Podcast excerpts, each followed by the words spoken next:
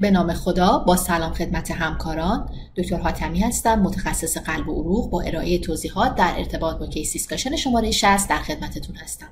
بیمار ما آقای 52 ساله با سابقه فشار خون به دلیل episode های noncardiac chest pain به اورژانسمون مراجعه کرده. یک سابقه از عفونت ویروسی اخیر رو ذکر می‌کنه. به تبع برای workup chest pain ش ازش EKG اخذ میشه که نرمال بوده chest X-ray نرمال بوده آزمایشات روتینا اورژانس براش نرمال بوده و تحت یک اکوکاردیوگرافی قرار می‌گیره. در اکوکاردیوگرافی انجام شده یک moderate PE بدون شواهد تامپونات. دیده میشه. بنابراین بر اساس judgment clinician براش تشخیص pericarditis گذاشته میشه. سوال اینه این بیمار رو چطور در اورژانس manage می‌کنیم؟ قبل از که سراغ توضیحات برم متقنترین evidence ی که در این زمینه برای رجوع بیشتر بهش وجود داره guideline 2015 ESC در ارتباط با management بیماری های pericardial هستش.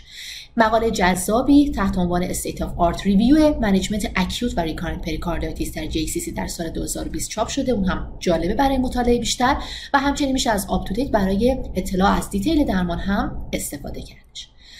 برگردیم به case. یه نکته رو فقط بگم. برای گذاشتن تشخیص pericarditis بر اساس guideline دو تا از چهار criteria باید وجود داشته باشه. criteria ش چی هستش؟ وجود friction rub وجود chest pain که مطرح کننده پریکاردیت وجود pericardial effusion و تغییرات ST elevation مطرح کننده pericarditis.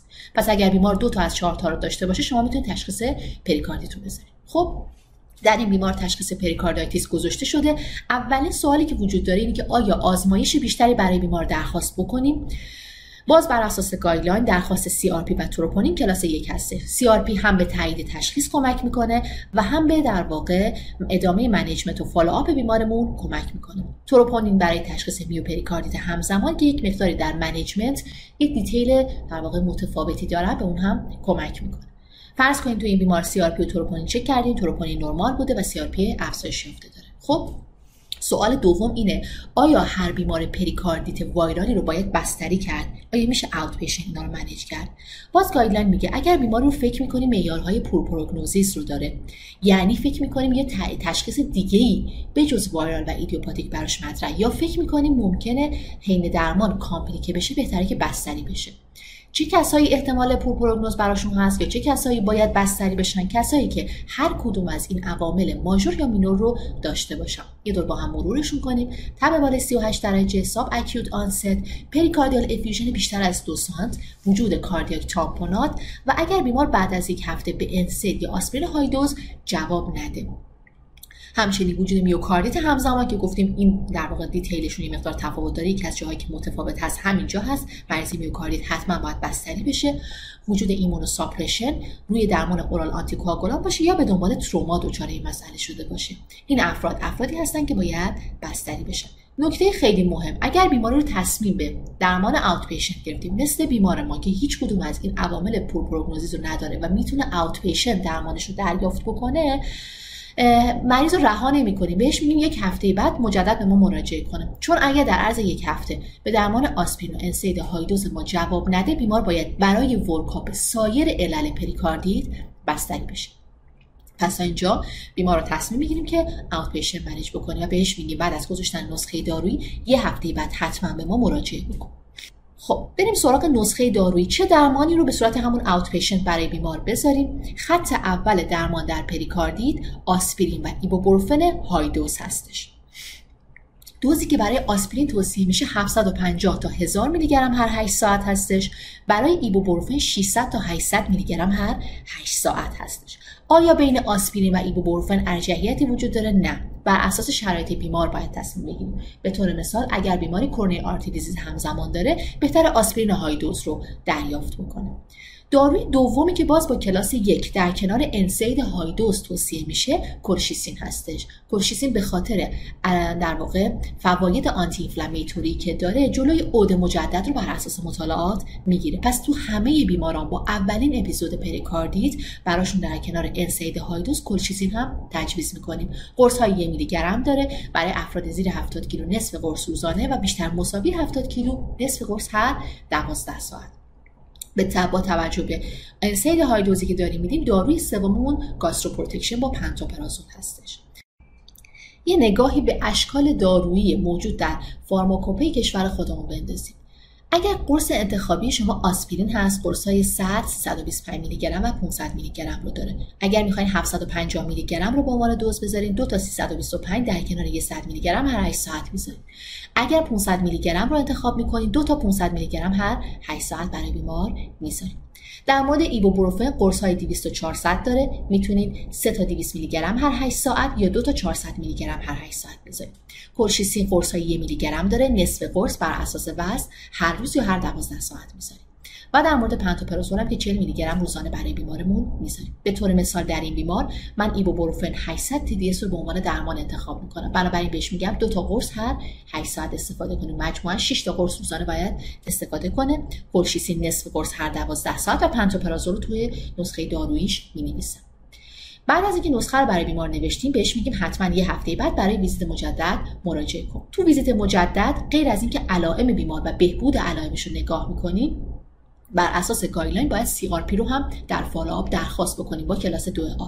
علتش اینه که دیدن در کسایی که بعد از یک هفته درمان علامتاشون بهتر میشه ولی CRP ها همچنان بالا هستش در صورت taper شدن اینا رو ریسک اودشون بیشتر هستش. پس بهتر follow-up و tapering بیمارمون غیر از علائم بیمار با guide CRP هم باشه. فرض کنید این بیمار رو یک هفته بعد ویزیت کردیم. بعد از یک هفته علامتاش بهتر شده CRP رو هم براش درخواست کردیم. قدم بعدیمون چی هست؟ داشتن پلن برای آینده بیمار. گاهن دیده شده که افرادی هستن با همین نسخه ماهها رو درمان high dose NSAID هستن. حتما باید یک زمانی رو برای taper کردن درمان در نظر بگیریم چه زمانی باید taper بکنیم؟ بر اساس guideline. اگر بیمار 24 ساعت بدون علامت باقی موند و CRP ش نرمال شده بود هر دو اینا در کنار هم این زمان زمان مناسب برای شروع فرایند tapering هست چطور taper بکنیم؟ اگر آسپرین برای بیمار گذاشتین هفتگی 250 تا 500 میلی گرم از دوز داروهاش کم بکنیم اگر ایبوبروفن گذاشتین 200 تا 400 میلی گرم هفتگی. پس اگر من این بیمار بی علامت شد سیار پیشم نرمال شد خواستم تیپر بکنم بهش میگم از قرص 400 میلی گرم ایبوبروفن هفته یه دونه رو در واقع کم بکن. 6 تا قرص روزانه می‌خوره پس حدود 6 هفته طول می‌کشه تا ایبوبروفنش تموم بشه. به طور سنتی میگن مدت زمان tapering همون 4 تا 6 هفته هستش. در مورد کلشیسین guideline میگه که نیازی به tapering نیست. شما درمان کلشیسین رو برای سه ماه ادامه بدید و بدون taper کردن موقع می‌تونید قطع بکنید. چیزی که مهمی که باید به بیمار بگیم دو تا مطلب خیلی مهم هست. یکی اینکه اگر دوز داروهات رو کم کردی و علائم دوباره برگشت یا بدتر شدی مراجعه کن. هم CRP چک می‌کنیم هم دوباره دوز داروش رو زیاد می‌کنیم. نکته بعدی اینه که هر زمان هر دارویی برای بیمار شروع می‌کنیم باید عوارض مهمش رو بهش گوشزد بکنیم. NSAID high dose خطر خونریزی داره. پس به بیمار میگیم حواست به عوارض خونریزی دهنده باشه. در مورد colchicine البته rare هست با این دوز ولی ممکنه برای بیمار اسهال ایجاد بکنه. پس اگر اسهال پیدا کردی مراجعه بکن. بد نیست تو آزمایشات دوره ای به خاطر احتمال rare نوتروپنی در زمینه مصرف colchicine CBC هم در بیمار چک بشه.